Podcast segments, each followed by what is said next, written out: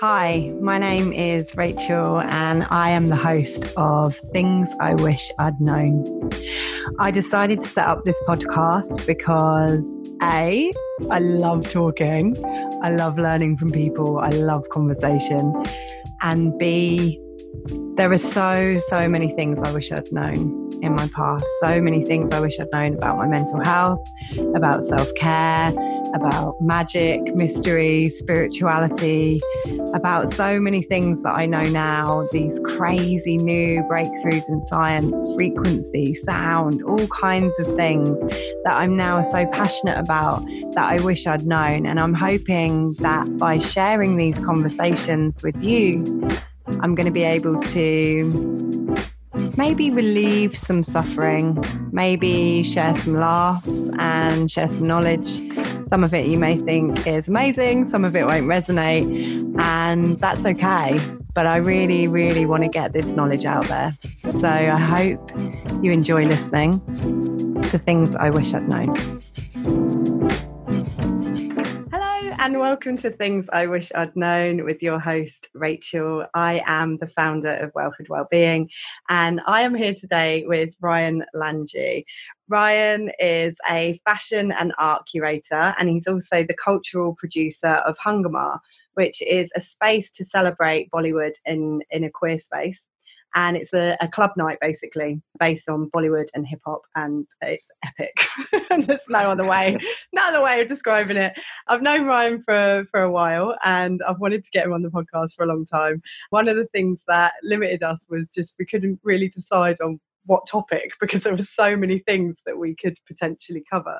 And so today we're going to be talking about people pleasing, which I think is a really poignant subject for so many people. So, welcome, Ryan. Thank you so much for being here. Hello. Thank you for having me. You're very welcome. So, I don't know if you just want to tell the listeners a little bit about who you are and how you got into because fashion and art curation is quite a niche job and quite difficult to get into. So, how, how did you kind of get into doing what you're doing? Yeah, well, basically, in 2010, I moved to London. I studied film production and I found myself in a bit of a deficit because I was in school uh, studying film and I knew that I had to make a graduate film and I wanted it to be successful. But then I realized that, like so many people who go to film school or even creative arts institutions, they often do their graduate collections and nothing really happens. So I kind of premeditated that. I, I, I tried to figure out where I'd be after that moment. And I realized that I probably just have a film and be broke and be trying to get my film into festivals. So I just dropped out.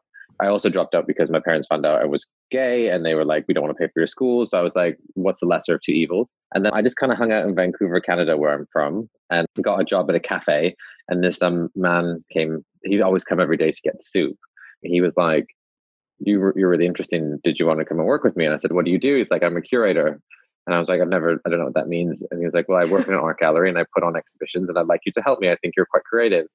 And so I helped him and he was like, You're a natural at this. You need to keep doing it. And so for some reason, I moved to London and I just tried to get a job as a curator, couldn't. So I got a job at a pizza place. And then on the weekends, I invigilate at a gallery on Vyner Street in Bethnal Green. It was then that I, I guess as luck would have it, they, they didn't have a show for September of 2010. And I was like, can I do a show? I want to do a show about fashion. And they were like, all right, what do you want to do? And I was like, well, I really think that fingernail art will be really popular soon. And I think it's amazing because we have all these like women and uh, like creatives around London just painting nails and Instagram had just taken off at that point. So like it was all over Instagram. And so I just like used Twitter and Instagram to get in touch with nail technicians.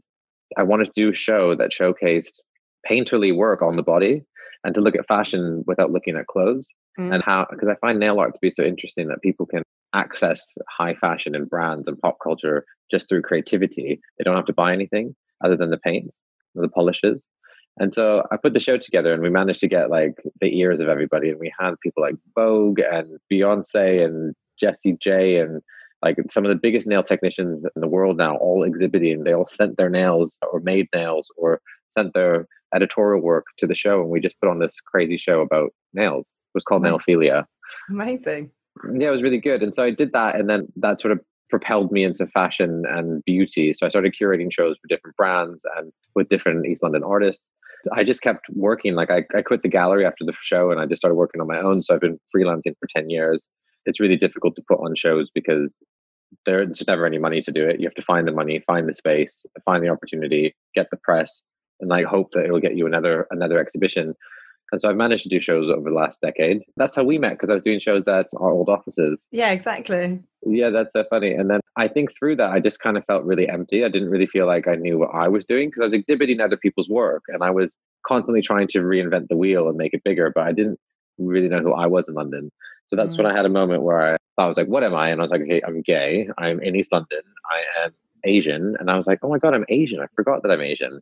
and so I started thinking about like all the music I used to listen to and all the movies I used to watch. Like I just moved to London and completely blocked it out. Yeah. And so once I like opened that door, like all of the songs started coming back and all of these remixes and all of these like amazing things that really like connected me to my childhood and my mom.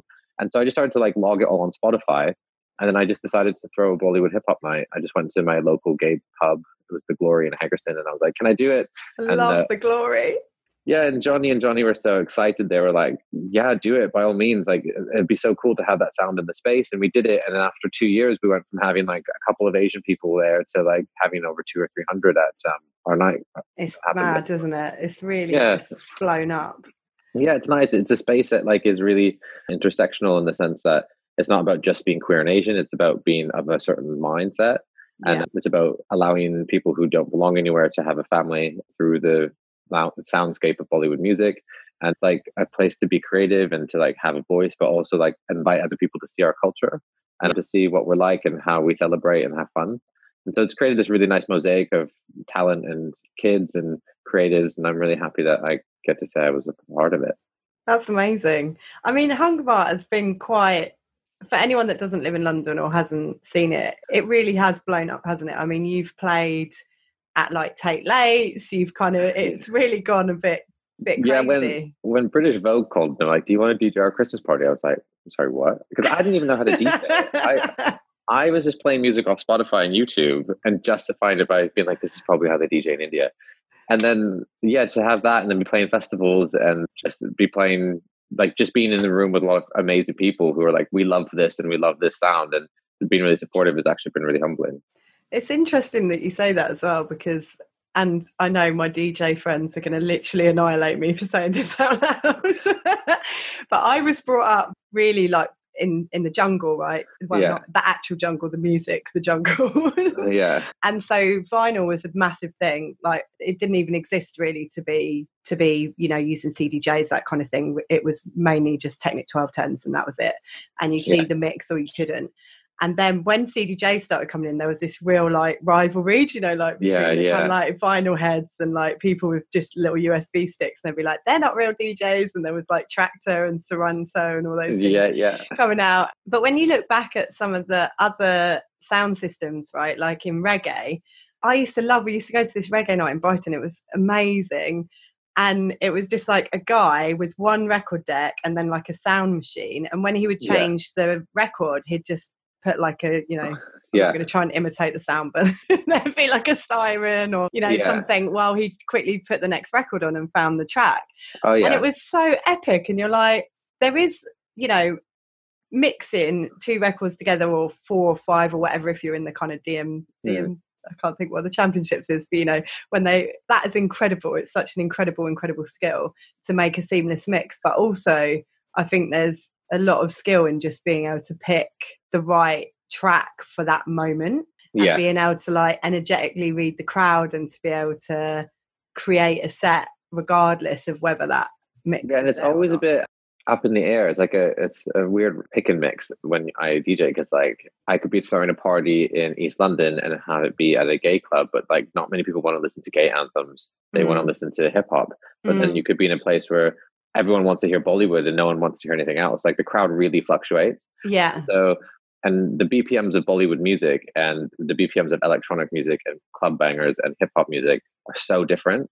Yeah. So like it, it literally is a bit like Tourette's. So like people don't people are so excited about the mashup that no one's really listening to what's happening. So I can get away with a bit more yeah. than other DJs who are playing one genre. Yeah, I love that. It's really fun. It's it's really chaotic. But that's we what Hungama means. Hungama means chaos. I love that, and that's very creative chaos. it's yeah, kind of like exactly. you, Compass, really. yeah. So people pleasing. Let's get mm. down to it. I am an absolute nightmare for this. I'll say yes to everything. I think I've mentioned this on a couple of these podcasts before. How did you come to realize that you're a people pleaser and how does that show up for you in your life? I think that only recently have I noticed how much I please people. I think it's because I have a really good group of friends, and my partner are always reminding me that you can't please everybody, which is in a way saying to someone you're pleasing people too much. I'm a natural host, and like I, I when I was a kid growing up, I'd be working as a host in restaurants, and like I'd be a concierge. Like it was my job to make sure people were okay. Mm. And like even when I went to university, like I found a family in university by being a part of their orientation team, which was when kids would enter the school, they'd be given a leader to help them understand and navigate the university campus. And like I would, it was your responsibility to take care of them. So when I started to think back about where the sort of people pleasing came from, it actually goes even further than that because I, my relationship with my mom, she's an amazing human being, but she, she built me in a very codependent way and so she like t- nurtured me and took care of me but she also told me i needed to take care of her and that like i'm valid and i'm a good person if i'm taking care of her and mm-hmm. if i'm doing mm. everything she needs because that's what i should be doing and so as someone who's out and completely comfortable with their sexuality now as when i remember back to being a kid she didn't know that i was gay and she didn't know what i was going through in my own internal experience so mm-hmm. i separated myself from who i really was and who she thought i was and then so when I was a kid, I used to basically like freak out internally because I knew that I was something she wouldn't be comfortable with. Yeah. So I would try to go out of my way to please her and be the best son for her so she wouldn't have any any clue and she would love me and she wouldn't abandon me or be completely devastated by my actual authenticity. Yeah. That must have been really difficult for you. I know that you mentioned briefly that when you came out as gay, then your family stopped paying for your education. Yeah. I mean, it sounds like it was quite a complex situation for you. Yeah, I mean, thinking back, it was really traumatic and dramatic, but like they were, it was just an argument. It was like you're gay and you're you're partying too much, and like you're not the son we wanted. We're not paying for your school. Mm. And like I, I think the one thing that I'm proud of is in those moments was uh, being a people pleaser my child child like childhood in that moment i knew that i wasn't going to please them to get my school paid for.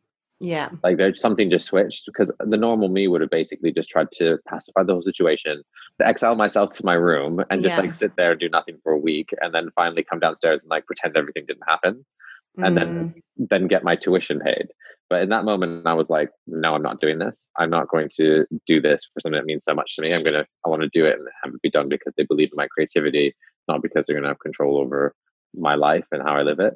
Wow. That's so brave. Yeah. So I left the next day. And in that moment, was it something you were consciously aware of? Like, I'm going to stand up for myself with this? Or was it more like, you know, I don't know what else to do. This is who I am. And therefore, I can't really do anything else other than be who I am? yeah, it was one of the moments in my life where I wasn't looking at how how deep the drop was. I was just looking at where my feet needed to go on the other side when I jump. Mm. And so it mm. just went into complete fight mode where I was just like, okay, cool, they're not paying for school. I need to drop out. I'm going to move out. I need to move out tomorrow, get all my stuff together, not tell them, and then just say, I can do this on my own because I just, ha- I'm going to and I have to. Yeah. I guess as well, if you never dropped out, you wouldn't have met that guy. Yeah. You know, like in the cafe. No, absolutely. and I wouldn't. so. And the amount of things that I've accomplished in the last 10 years that have been considered the first of their kind, have been considered like things that bring people together to see art or to celebrate community. Like none of that would have come if I just made films and we're trying to push them in Vancouver. Yeah. Uh, it was like really putting my head above the parapet and being like, what's the biggest risk I could take? And I just was like, I want to move to London. I want, I, or New York. Those are two cities I want to live in. I couldn't move to New York. So I just figured out how to become British. figured it out. Can you yeah. teach me? yeah, it's really funny because my dad, my dad is was born in Birmingham. Yeah, and so uh, he always used to say like, "You could be British if you want," but I had moved out and I wasn't really speaking to my family. Yeah. I also remember that my dad told me that he named me Ryan Lange because his name was Ray Lange, and he was like, "So if anything ever happens, you can use my initial and your last name." And so I just called up all of the hospitals and consulates to get their marriage license and my birth certificate, pretending to be him. Wow. And then I just got all of it sent to the house I was living in and I applied for a passport and I got it. Wow. And it was pretty sneaky. Is that I told legal? My, so I mean, put this out. yeah, no, it is. It is legal because of the fact that like it is my father and it's my birth Yeah. certificate. Yeah. So, and I just it's having the information, and that's why I got it, and I gave all the documents back to my mom. But I was like, "This is my passport. I'm leaving next week." And she was Yeah, like, wow. "What?" Yeah, That's amazing. yeah, it's really. I do think as well, you know, I love that. I can't quite remember the quote, but it's something like you do or do not. There is no try. no, it's it's something like about, you know, no no one writes about people who live kind of steady lives or whatever. I can't remember. Oh, yeah, yeah. It's you know, like people don't write about stories about people who play by the rules, basically. Yeah, but I basically, yeah, I know what you mean. Like novels are not written about boring people. Yeah. I never thought though in those situations that I was doing really crazy things. Like now looking back, I'm like, wow, that was actually pretty bold to do that, and I put my parents through a lot by like.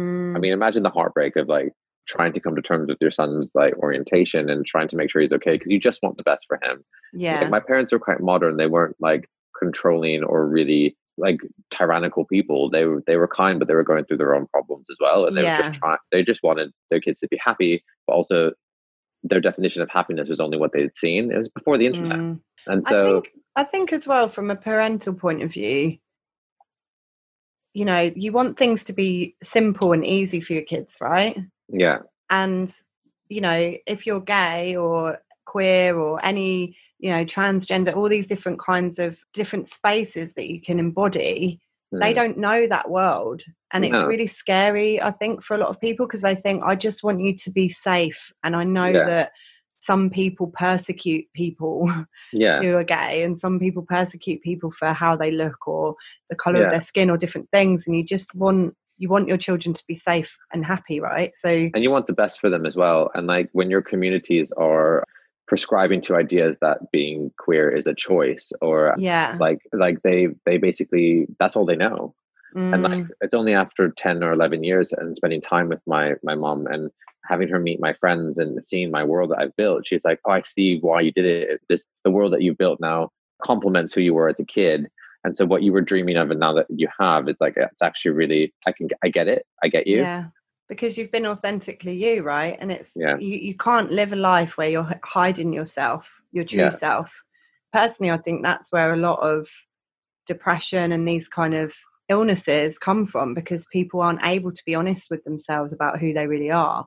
And they have to spend their whole life almost like you know like you said you were doing the dual like oh i'm this person to these people and i'm this person to these people just to make sure we can keep everybody happy. I don't want to rock the boat. I don't and it's exhausting. Yeah completely. Like it's led to a handful of breakdowns. But i mean Mm, i had that infrastructure of how to survive from being a child through high school through university into adulthood. Mm, and it's like and now that now that i'm at a place where what i'm doing is being celebrated and written about and attended it's like i want to make sure that it is what i'm doing and not just be doing it to please people because Mm. it's it's a very trendy thing at the moment to be hosting events and curating exhibitions and throwing club nights for people for specific people mm, and for people of color or people of a certain gender or orientation. And Mm. I was like, I want to bring it back slowly to art form and and looking at things like creativity and beauty and show people that like you you can please everybody but still all be together.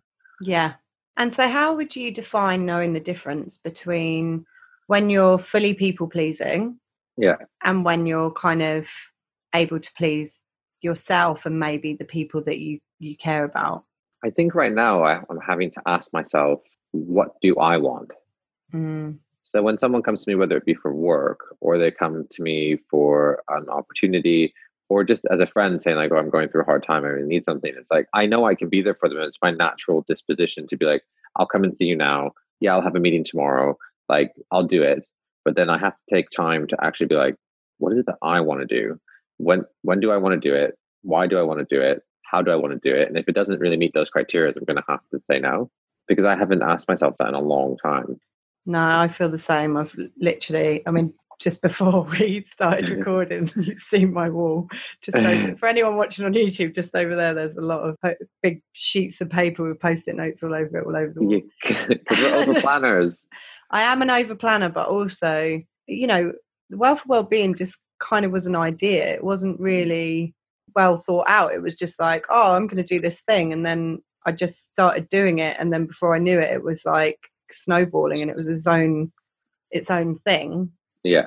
And I was kind of juggling all these different things, right? Like doing Reiki and energy work, and then like studying to be a meditation teacher and and Yeah. guiding meditations, and then doing my sound healer training, and like everything's been such a whirlwind. Like I just get so excited about stuff. I'm like, oh my god, yeah, yeah, yeah, I'm gonna do this. Oh my god, and then you kind of go, oh, and then I've obviously got the art side of what I do with Little Billionaire, and that's been totally shelved pretty much, which I really miss because I've not had the time to really draw and create.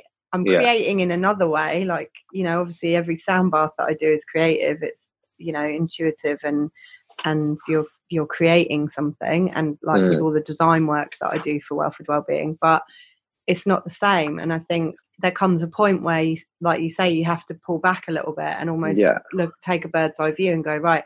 What parts of this am I doing because I genuinely enjoy them and I'm really good at it, and it's Yeah. like lighting up my soul. And which parts of this am I doing because people just expect me to do it now, and I don't want Yeah. to let people down. and that's what happened because Hungama was a completely authentic and wholesome experience for me. I literally was Mm. playing music that I loved in a pub that I loved for myself. I didn't care if anyone came. Yeah, I invited all my friends, but it wasn't for anyone specifically. It was like you could literally look at the sound, the space, and the person and be like, okay, it's for people in that community. yeah, But then now it's just like propelled into this thing where like you're getting all these demands and expectations, and like the community has needs and has wants, and they need to be protected as much as they need to be helped in a way of evolving. And like, and so it's been an interesting thing where like something that I really love to do, it turned into a business all of a sudden. And you're like, Yeah. actually, I, this was fulfilling me, but now it's my job. And so I need to make sure it stays as something that I want to fulfill me yeah, and that paired with needing to survive so when people are coming up to you and saying like oh can you do this we don't have a budget but we need you to do it and it'll be a great opportunity or someone saying like we we can't pay you this much and you're like well my rent is 10 times that like i, I don't know. I can't do it. But then you do it anyway because you just don't you have a fear that you're not going to get work in.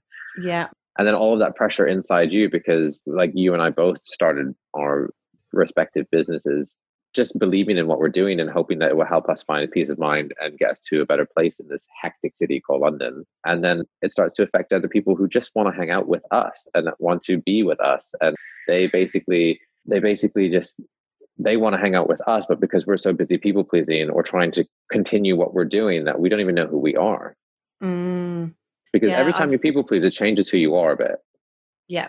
Oh my god, that's let's rewind on that. you can repeat that. Yeah, I mean, it really does, and it makes it difficult for you to when you're not connected to yourself. And this is why I think meditation is so important for me, Mm. For everyone probably, but for Yeah, me, I've just started doing it quite regularly now. because when I don't, I feel like I get torn from pillar to post, and Mm. and I just when I meditate more, I feel like I'm much more connected with what feels right for me.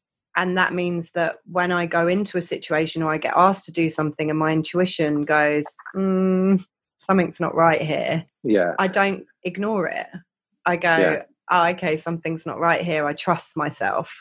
But when I don't meditate so much, sometimes my gut will be like, something's not right here. And I'll think, oh, and like you say, I mean, whether they know it or not, this is this is the one thing that I'm kind of battling with at the moment. I wonder whether people know what what they're doing or not in terms of I get asked to do a lot of stuff for free, a lot. Yeah. And I used to do everything that I was asked to do for free. Yeah.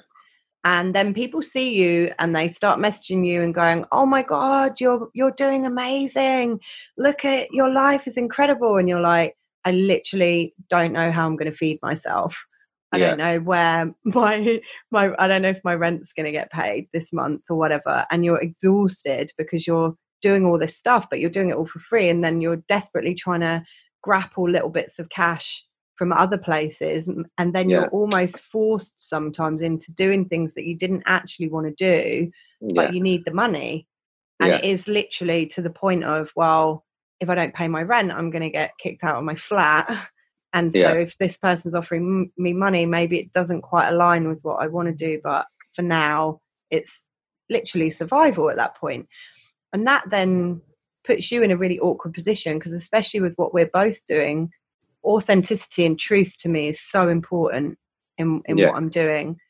And I think there's a lot of people manipulating in the world in general, but especially in the well-being industry at the moment, I'm seeing a lot of, you know, this weird sort of spiritual pressure being put onto people and like yeah. I don't know, like if you if you don't do all of these things and you're not having your green juice and you're Yeah. not eat, having turmeric and you I don't know, you're not using I don't know, you're just that there's all this sort of like pressure on people and it's like you need to let go of all of that stuff Yeah. and just tune into like your truth and follow well, 'cause that. Everyone everyone's trying to figure out how to be a free spirit but also follow their dreams. Yeah. And Yeah. it's like following your dreams can also imprison you in a way because Mm, you have to dream big, you have to take big risks in order to do it. And you have to not limit yourself and like believe in yourself and be confident. But like that doesn't give you a free spirit.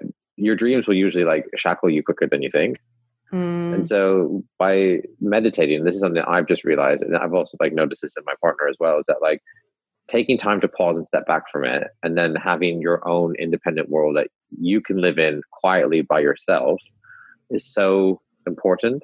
And so most people who are stressed out and taking on too much and people pleasing, like like what I've done recently is literally just cancel everything in the diary. Like I mm, just looked for the last three weeks, just canceled anything that wasn't a paycheck yeah. and the amount of free time I just immediately had.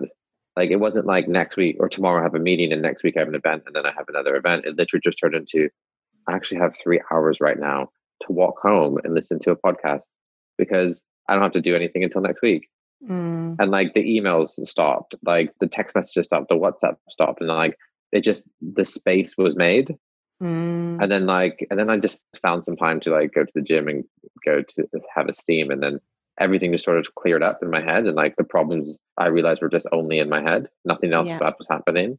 yeah. And it's because I was I was doing too much, regardless of people pleasing, just work overworking in general. That I was I started I was panicking inside but not telling anyone.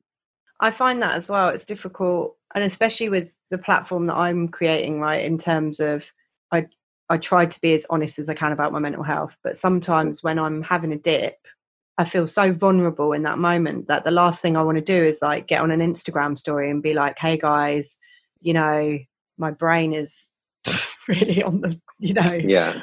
I'm having Everything- suicidal thoughts again or whatever, right? Because you feel so vulnerable and so delicate in that moment that you're not able to necessarily share in real time. But what I've found is what I'll do in those moments is I'll start to write and I'll jot down everything and then I'll put that information out, but maybe when I'm feeling a little bit stronger Yeah. within myself so that I'm Yeah. not I realize you don't have to do everything in real time. And I think that's another thing of people pleasing, right? Is that it's almost like everything has to happen now, right Mhm. now. Yeah. And that if you don't do it now, there'll be no other opportunity or there'll be, I don't know, something bad's going to happen. Like if you say Yeah. no to somebody, they're not going to like you or they're going to reject you or they won't ask you again or whatever. That's all and- loss. Like Yeah. will- like loss will happen. But what I'm realizing, the more that I come into this abundant mindset, which I know a lot, again, that is kind of like a buzzword at the moment. So I don't even really like saying it out loud, but I don't really know how else to describe it. But this thing of like, if not this, something better, Yeah. you know, and, and actually, like you say, looking at things really objectively and being more realistic about, because the other thing that I'm dreadful for is say if someone wants me to do a talk or do a presentation or something and I'll be like, I'll look in my diary and I think, yeah, I can do that. I have that evening free. But I don't Yeah. actually think about the fact that I have to write the talk, I have to research the talk, I have to practice the talk, I might have to create slides for the talk. Yeah. I might have to, you know, I don't know, do some kind of back and forth with the venue about what I need in order, you know, like my AV and actually think Yeah. about that stuff. And have I got my clicker and are things chart, you know, I might have to charge things before I go. And do I need my laptop? And all this kind of thinking time and creating time that happens outside of the delivery of what I'm doing. Yeah. I don't actually think about. I just look at, oh, yeah, that looks fun. I'll do that. Yeah, no problem. Yeah. And then I'm like, oh, shit, that's not one hour talk. That's, you know, 12 hours of prep and a one hour talk or 20 hours of prep and a one hour thing, Mm. right? So it's like, Well, that happened to having me as well. Because basically, I I was asked recently to do a talk at the Tate, and I was yeah. like, yeah, of course, dreamt of doing that. Can't believe the Tate asked me to do a talk. So so wonderful. Signed up for it, and then like eventually got the theme, started to plan, and then it wasn't until I was doing the talk where I just realized that it wasn't for me. Like I was in the talk, and I was like, I actually shouldn't be speaking right now. Someone else should be speaking. Wow. And so I was standing there and I was like, you were in this situation because you said yes and you didn't take the time to figure out whether or not this is what you needed to do. And like, obviously, I gave a good speech. It was about memories and the importance of memories and art and stuff. But I was like, as I guess I can speak about as a curator, but in relation to the work that we were speaking about and in relation to the moment that we're having, like, I felt like I felt like I could have offered the opportunity to someone else. And mm. it's happened on a mm. panel as well where with the success of Hungama, people were asking me to like join this panel talk about club culture or safe spaces. And and at that time, I was like, yeah, I'll do anything so people come to my night and see how great mm. it is. But mm. now it's like, I don't actually want everybody there. My night is very specific to a certain kind of person. And like, it is in the middle of East London subculture and mainstream clubbing. Mm. And like, mm. I want it, to, it needs to stay that way. As soon as too many people come, then it's going to turn into something that it shouldn't be. It's going to be an, uh, it, can't, it won't be as safe as it is and mm. also it mm. will become really commodified and so when i was on that panel i was like looking back now i think about how i was talking really optimistically about my night and in a way where i wasn't really feeling the urgency in order to protect safe spaces the way the other panelists were they were mm. like we need these spaces it is important these people need a voice and so i just looked like a prick on that panel mm. and i was mm. like oh in retrospect i should really think about what it's about and whether I, I need to be there and not just say yes to it. I just say yes to everything. I like that idea as well of when you say yes to everything, you're actually potentially taking opportunities away from other people. Because mm-hmm. it's nice to be asked, right? Like it is nice to be asked when when when people reach out to you and stuff. But I had the same with the Vice thing. I was so nervous about doing that. I thought, mm, tapping can be seen as a bit odd yeah vice historically i mean i've been a fan of vice since the first ever episode, issue came out i was living in manchester and i remember they I, I worked in this quite sort of cool bar basically and yeah. they came and said oh this is our new magazine and you know it's free and whatever and, and i was like cool and i remember reading it and being like wow this blew my mind but yeah. they historically have a tongue-in-cheek take the piss yeah. you know yeah don't make something seem foolish yeah and i was a bit like i i take my work really sincerely i don't take myself really seriously to be honest mm. like i like i can have a laugh about it spirituality can be funny sometimes right but i do take it sincerely mm. and i mm. don't want somebody to like mock what is actually a really powerful healing tool because it's yeah. misunderstood and so it took me a while and I, I was sort of back and forth with the women a little bit and asking various questions until i was really comfortable with what their take on it was going to be and what their angle was going to be. And actually, I was really nervous doing that back and forth because I thought, you're going to mess up this opportunity. What if they, you know, stop asking so many questions? You should just, how many people would want to be, you know, have that opportunity to do a documentary advice? You know, that's yeah. a big deal for you. And then I sort of like, I guess my meditative voice came in and was like, but this might not be your opportunity. Yeah. Do you know what I mean? Like, this could be I know everyone says all PR is good PR, whatever, but like this could be damaging to your brand. This could make yeah. you look really foolish and like you don't know what you're talking about, or could actually put people off using this technique, which is really powerful and really, really um, yeah. helpful to people. So that back and forth, I think there I started getting my confidence a little bit more, like you say, to kind of ask questions like, well, what's your angle on this, and where's it going to be used, and how is it going to be promoted, and and who to and what's the point you know yeah. what's, what's your thread of what what are you're trying to get at here? And then i was comfortable with it and i think it came out well. Yeah. But too often i think and again when you're really busy too often you don't have the time to think about whether it's a good opportunity or not or run it through I, I, I kind of want to create one of these things, you know, like when you used to do like, I don't know, Glamour or Cosmopolitan magazine or whatever, and it would be like, which lipstick is perfect color for you? And it would be like, you know, yeah. which. NSYNC band member are you going to date? Yeah, exactly. Yeah, right. Yeah. And you'd go through that process of like, yes, no. And then it would take you down to the next question, yes, no. I'm like, I kind of feel like I need that for when people come to me I, I, I that's exactly that's exactly what we're doing. Like, it's exactly what one should do. Is like put together that thought process yeah. in order to figure out what they need and whether they should do it. Yeah. And so for me, it's been difficult because, like I said at the beginning of this podcast, it's like I I was bred to be a people pleaser by my mom. Like Yeah. she would she would be like, My life is like this, I need to do this, I'm worried about this, I can't believe your father hasn't done this, and like I wish someone would help me do this, and I would do all of that. But then I never once asked myself what I want to do. And Mm. so now how I'm counteracting that is like if I have someone who's like, I really want to go and do this to this event, but I want to go to this party, and then I also want to go see this film. And I normally would be like, yeah, sure, I'll, I'll make myself free and come and do it. Like now I'm like taking a moment, thinking about how much work I want to do, what I could possibly do that evening, like what what I want to do that evening, and like whether I have time to even do it, what I'll feel like in the morning, and then just making a decision based on that. Mm. Do you have a set of questions or something that you run it through? Is there like a standard, or you just kind of do it, op, you know, as thing as and when things come in?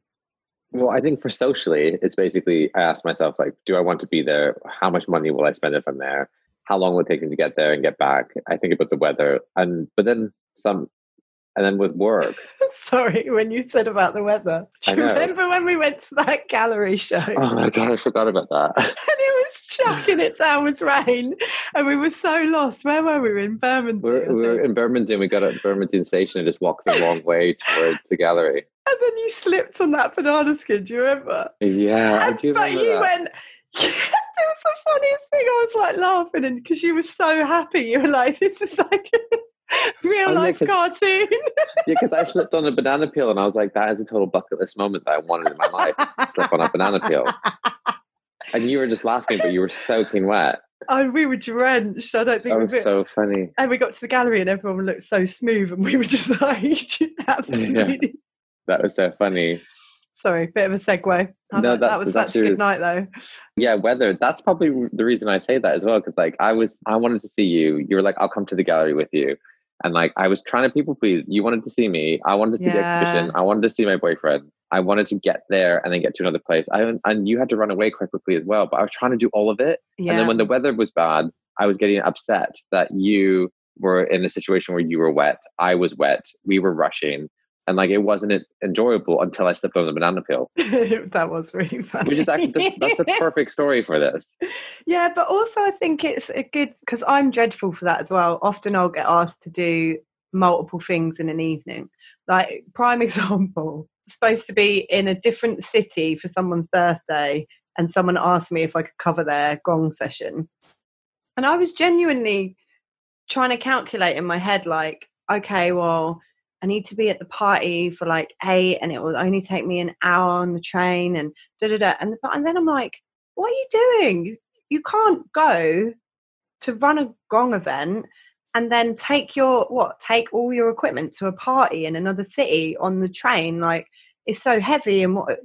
Like, and in the end, I was just like, I'm, I'm really sorry, I can't do the gong event. Right, I'm going to be at this. it's my friend's birthday. It's like yeah. been in the diary for a really long time, and I was like, why Yeah. do you always try and do this? Like, that's one big thing. Like, you need to pack an overnight bag. You've got to go and get on a train you've got to do you know what i mean all that that stuff is like that is one thing you don't need to be adding anything else to that But And, that's like, that's working, Rachel. That's like that's working, Rachel. And then there's Rachel, and it's like you need to be Mm. able to separate those two things. And it's like, Yeah. who do I want to be to that night? Do I want to be Ryan, or do I want to be Ryan, fashion curator and founder of Hungama? It's like yeah they're one's taxing, one's fulfilling. One involves a lot of alcohol, one involves a lot of organization, and it's like Can't I try to do- no blending the two is chaos like it's like oh i'm gonna go like tr- i remember someone asked me to go to a dinner and i was like yeah i'll come. And i was like uh, and they're like we're having cocktails afterwards. And i was like oh but it's a Hungama that night. They're like well come to the dinner first. And you're like actually that's you wanting me to be there. And Mm. i i my natural disposition is to be like cool i'll come to the dinner. I can't stay that late. I probably won't even eat and i'll spend more money than i actually bought food. And then I'll run to Hungama, stress out if someone's late. I'll get mad at the kids who are literally coming there to have fun and make some money. I'll get mad at them if things go wrong because I was rushed. yeah And so it's just like figuring out how you're inhibiting your ability just to stay calm. yeah and i think that's another great point on people pleasing as well and in the sense of when you're trying to keep everybody else happy and you're becoming depleted but you're still trying to keep everyone happy Yeah. So you don't tell anyone that you're becoming depleted and you're still trying to keep everyone happy and you get it. And that's basically how my breakdown happened. I'm, I'm almost can guarantee that is pretty much yeah. the, I mean, recipe that- of what happened before I had my breakdown is because I just said yes to everyone, to everything all the time. And it's just not sustainable. No, it's not. And I find that I become full of dark energy and I start seething when I'm in situations for other people and I don't want to be there. Mm, And then I start to snap at them and, I, And and I build almost like- resentment. it's almost like that anger that you have towards yourself for not for not saying no turns Yeah. into outward anger towards other people. Yeah, exactly. Yeah. And so basically, like the, the moral is just for everyone to spend time on their own not necessarily to be alone. It's like spend time doing what you want to do. And if that involves another group of people or another event or another experience, like go and do that. Mm. Because when you come back, your friends will like you more. But I think also don't be afraid to do things on your own. Yeah, Like, totally. I sometimes take myself to the cinema. I love actually this is I've done that too. I went. I love going to cinema by myself. Not all the time. It's nice to go with friends as well. I'm not like some creepy weirdo that just goes and sits in the back row of the cinema by myself. But mm. like, I think it's that thing of I love popcorn for a start. And so I like getting a big thing of popcorn and I don't have to share it with anyone. oh my god, such a great moment. But then it's like you're in the, that space and no one can contact you. Your phone's off because you know you can't have your phone going off in the cinema or the theatre. Yeah. Sometimes I go to the theatre as well. I went to see Women in Black actually on mine. That's the last thing I went to see. But sometimes it's nice to like. I just I wanted to go to you know when I go to the cinema, it's usually because I want to be by myself and I don't want anyone to bother me and I want to be entertained and you know that's that. When Yeah. I go to the theatre or something, sometimes it's because genuinely I really wanted to go and see that show, and I asked quite a few people, and no one was free or no one wanted to go. And I thought, you know mm. what, sod it. And I got dressed up as if I was going on a date, and I put my lipstick on, and everything. And I looked slick, and then I got there, and this homeless guy said to me like, "Oh, hot, hot, you look great, hot date." And I was like, "Nope." And he's like, "Where are you going? Meeting your friends?" I was like, "Nope." and he's like, "What are you doing?" And I was like, "I'm going to the theatre by myself." And he went, "Oh." That's a bit sad, isn't it? and I was like, no, it's not a bit sad. And I thought, don't try and rain on my parade, man. Like I was having a really good time. So I got there and like watched watched the theatre show and I came home and I and I felt really good. I felt really lit up because yeah, otherwise I was gonna miss the, the show, you know, like Because I- I've- I remember that I wanted to go see A Quiet Place, that film with Emily Blunt and John Krasinski, and like with where they're like I that family, and there's. It's like their family it's, it's important to this anecdote but they're they're family that lives in this post-apocalyptic world where if you make a noise these creatures will come and kill you. Oh wow. it was like it was like a horror movie. It's really it's really like like silence horror. I went and saw that on my own. So i was in a movie theater by myself uh, like with a whole bunch of other people but there wasn't any noise in the movie. Mm, so like in all the most like tenuous and stressful parts of the film like there just wasn't sound and so i'm sitting there quietly eating popcorn i just became so aware of myself Yeah. and I was having this weird exercise of being like, it's okay to be making noise in a space where everyone is being quiet and watching something because everyone's collectively aware of the fact that we're all experiencing something together. And if you're eating popcorn, that's a part of that experience. And I was just like, okay, no, you're just overthinking. You just need to enjoy the film. That's so intense. I know. but it's funny where the mind goes and, and you know like i talk a lot about this in when i'm teaching meditation and stuff you know you can have the thought but then you're like the observer of the thought Yeah. and so rather than getting stuck in that like mad loop of being like oh i can't enjoy myself now being able to step out of that and be like it's okay Yeah. yeah, it's okay to just eat my popcorn in a movie theater that's fine like yeah and but gonna- when when you're like a compulsive people pleaser you're basically like i'm eating this popcorn it's really loud i should be here because i shouldn't have come on my own. And then you're like Mm. i should have been there with to my with my friend who wanted me to go to that dinner tonight but i'm in this movie theater interrupting everyone else's experience. And like that's that is people pleasing in one way is going and doing something for someone else but people pleasing when you're an overthinker and like you're sitting there being like how can i make everyone else happy and, and because everyone else needs to be okay i don't want to upset anyone else? Wow. like when you're just literally trying to find peace of mind watching a movie by yourself I, d- I just had an aha moment because I'd never thought of people pleasing like that. And that's definitely something that I do.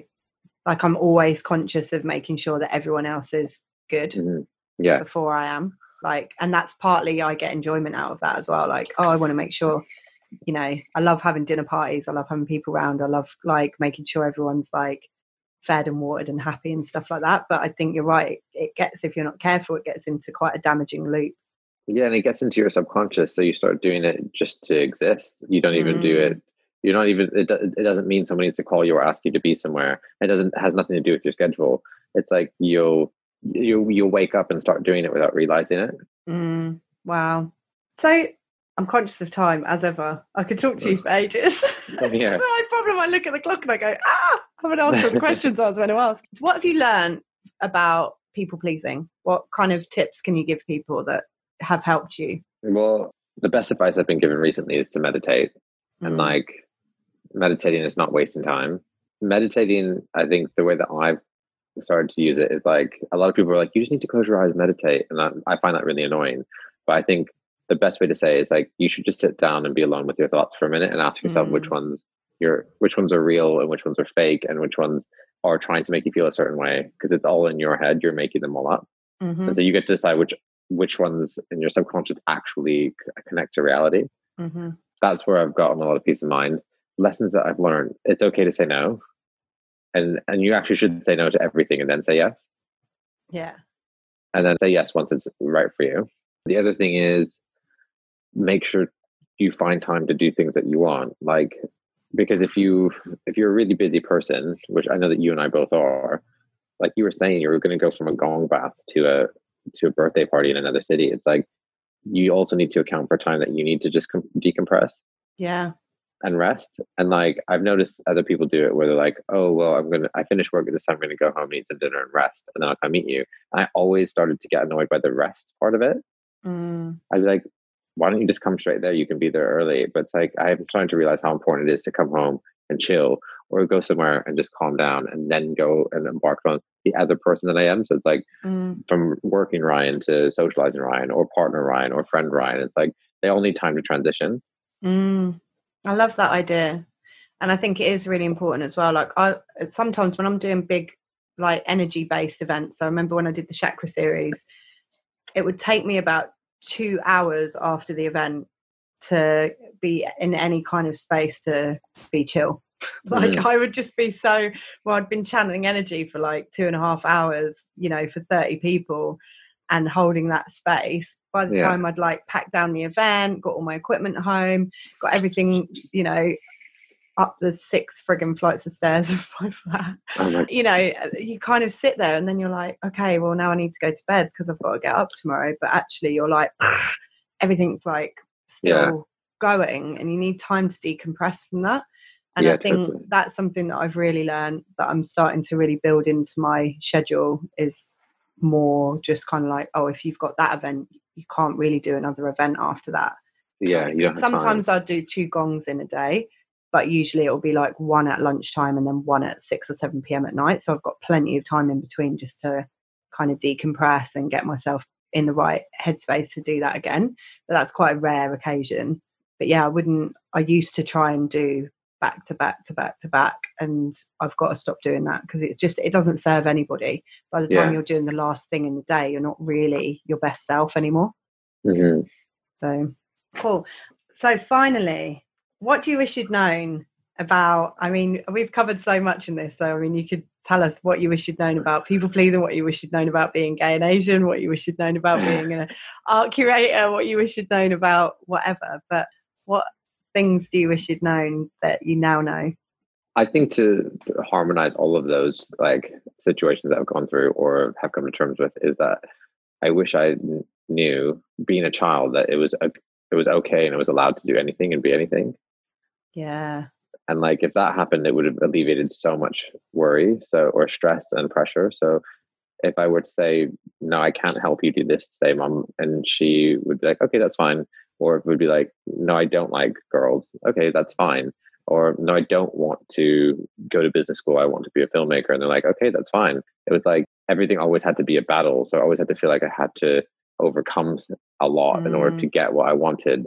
And then so just having to do that my whole life turned me in, uh, into a place of pleasing people and panicking and always having to feel like I'm going to lose it. Mm. And like, and to that has, so I wish I'd known then that you won't lose it. If people love you and if they like care about you and respect you, you're going to be fine because they'll accept you for who you are and you will be celebrated no matter what. Wow. Such a good insight. And I totally agree. totally agree. So, is there anything else you wish I'd asked you, or anything you wanted to share or cover that I didn't didn't? Ask? No, that was really fun. I'm so glad I caught up with you. I do want to go on a date with you. Yes. Okay. Can we go see a movie or? I only do that on my own. oh my god! I Just got rejected. but no, we should definitely go mm-hmm. go on a date let's make that plan off off air. But thank you so so much for joining me as ever. And um, there'll be links to how to find Ryan and the Hungama events. When's your next event? The next event is November 29th, and then we'll be having one on January 4th. So November 29th, 29th, depending when you're listening to this, 2019.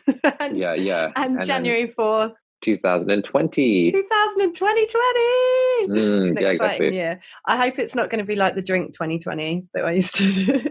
no, I think it's going to be something really universal. I think a lot of people are going through intense shifts right now because I think next mm. year is going to be quite powerful for people. I'm excited about next year. I've got good vibes about it. Yeah, same here. Um, we need to get you back on, and we can do we can do a podcast about like vibes in the moon and stuff. yeah, what we can do is we can screen this one and then have a commentary of us talking about what we were saying to each other. That oh would be God, really fun. Actually, cool. Yeah, let's like, do that. We can do our own Google Gogglebox Welford Wellbeing. I think I would die. I bet I barely listen back, or uh, apart from when I have to, like because obviously I'll listen to it all the way through to edit and stuff. But yeah, I try not. To, I find it really like still awkward to watch myself and and That's hear myself. It's crazy. Well, you look great. Oh, thank you. Thanks. I dressed up especially for you. right, let's stop flirting. I have to go. okay. Thank you so much to everyone for listening. If you want to find Ryan, what's the best way to find you?